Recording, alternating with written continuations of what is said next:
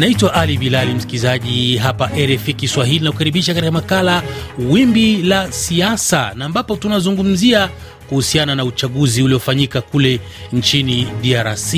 Tunajaribu kudadavua yaliyotokea, na studio niko naye hapa mchungaji Joseph Bahati. Karibu. Asante sana bwana Bilali, nashukuru sana kwa kunialika. Nam, tumekuwa tukifuatilia kwa pamoja hapa namna uchaguzi huu ulivyofanyika kule nchini e, Jamhuri ya Kidemokrasia ya Kongo. Bila shaka wewe ni kutoka kule nchini DRC na a, labda unazungumziaje, unatathmini vipi zoezi zima la uchaguzi wenyewe? Kusema kweli eh, tunasemaka kwa Kifaransa bila bila iko iko negatif kwenye uchaguzi wote ambao umeanza tangu jana mpaka leo Uh, kusema kweli haujafanyika vizuri.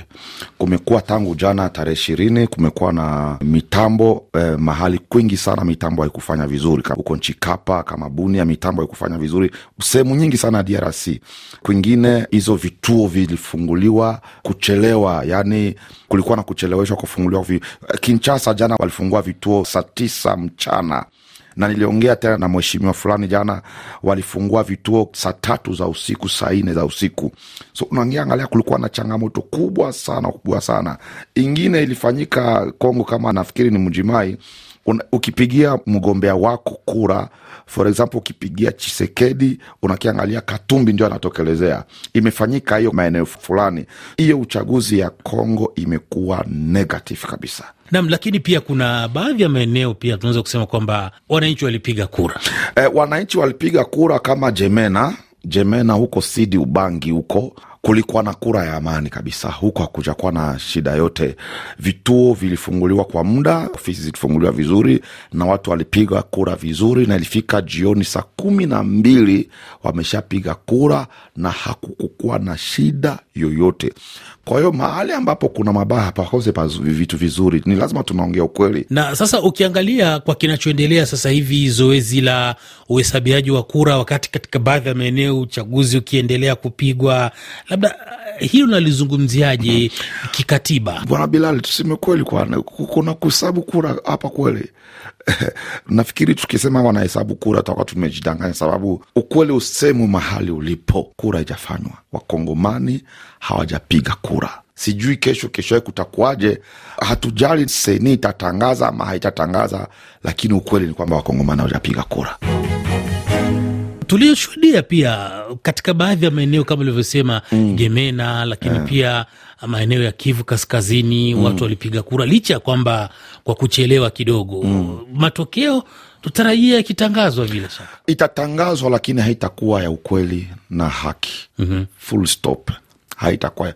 itatangazwa tu kama vile ilivyotangazwa hiyo mwaka wa, wa elfu mbili na kumi na nane. Ilitangazwa, lakini haikukuwa ukweli. Hii pia itatangazwa, lakini haiko ya ukweli.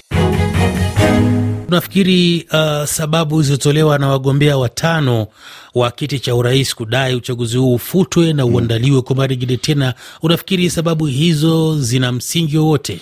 Zina msingi, lakini ukifutwa bado Rais Chisekedi ako mamlakani tu cause ikifutwa uchaguzi ukifutwa, Rais Chisekedi atasema nipatie miaka ingine tano ya kutafuta hela. So hapa ni shida ni hela, na ukiangalia eh, mkubwa wa sini eh, eh, ndugu Denis Kadima alikuwa na hiyo changamoto ya hela ya hela kwa kuandaa hii uchaguzi.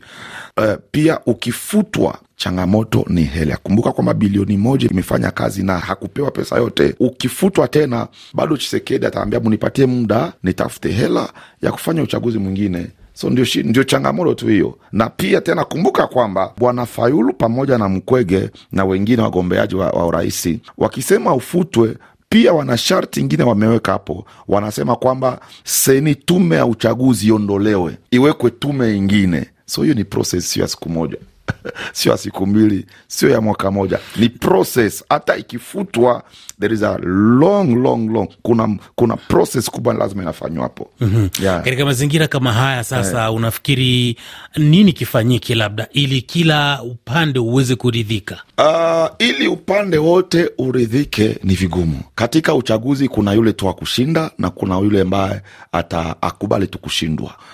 Kile ambacho sisi wakongomani tunaomba ni amani tu wale ambao hawajarizika labda watulie tu. Hakuna vile unaweza rizisha pati zote. Ninajua kwamba ni uchungu, sababu nikisema jana hapa nilisema kwamba kura yenye mkongomani ameenda piga ni kura ya uchungu. Mkongomani amekataa na amechoka na mambo ya vita amechoka na mambo ya ukosefu wa usalama kwenye nchi yake, na inamuuma sana kukaa katika nchi ambayo haina amani.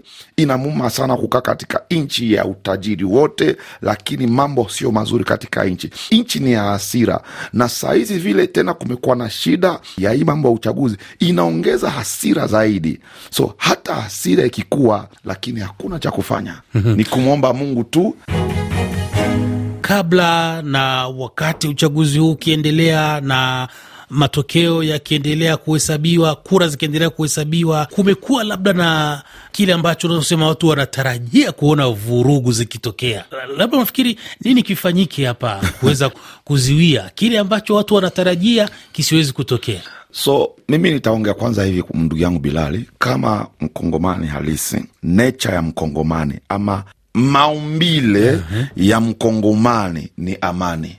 Mkongomani anapenda amani. Ha, utajiuliza Pasta Bahati, how come na vita iko nchi ya Kongo? Ah, ah, vita iko iko Kongo, lakini haijaletwa na Mkongomani, imetoka nje. Mkongomani maumbile yake anapenda Asilia kabisa. asilia ya Mkongomani anapenda amani, na labda uchaguzi watu watakasirika siku ya kwanza, siku ya pili, siku ya tatu watasema tukubali tu vile mambo alivyo, Maisha tu, yanaendelea. turekebishe huko. Baada ya miaka mitano maisha iendelee, sababu mkongomani hataki fujo, hataki vurugu na mkongomani anataka tu music ichezwe, aombe yake vizuri, amani tu njo anataka tu mkongomani. So watakasirika siku ya kwanza, siku ya pili, siku ya tatu, maisha itaendelea. Atasema ile ambayo imeitokelezea itokelezee, subiri ingine miaka mitano. Nam, tukielekea kwenye tamati ya makala yetu ya leo, wimbi la siasa, labda unawaambia nini wakongomani ambao wapo hewani muda huu wanakusikiliza kwa ajili ya uh, wito wa kuweza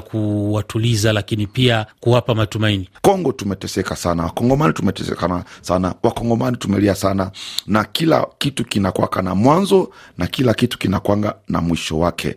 Ninaamini ya kwamba kwenye hii giza ya uchaguzi hapo mwisho kuna mwangaza na kuna matumaini. Tusivunjike moyo, tushikane mkono wa Kongomani, tuombee nchi yetu. Haya yote itapita.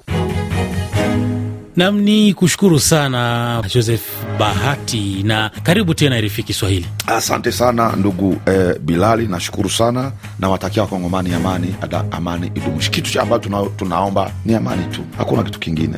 Nam, shukran sana.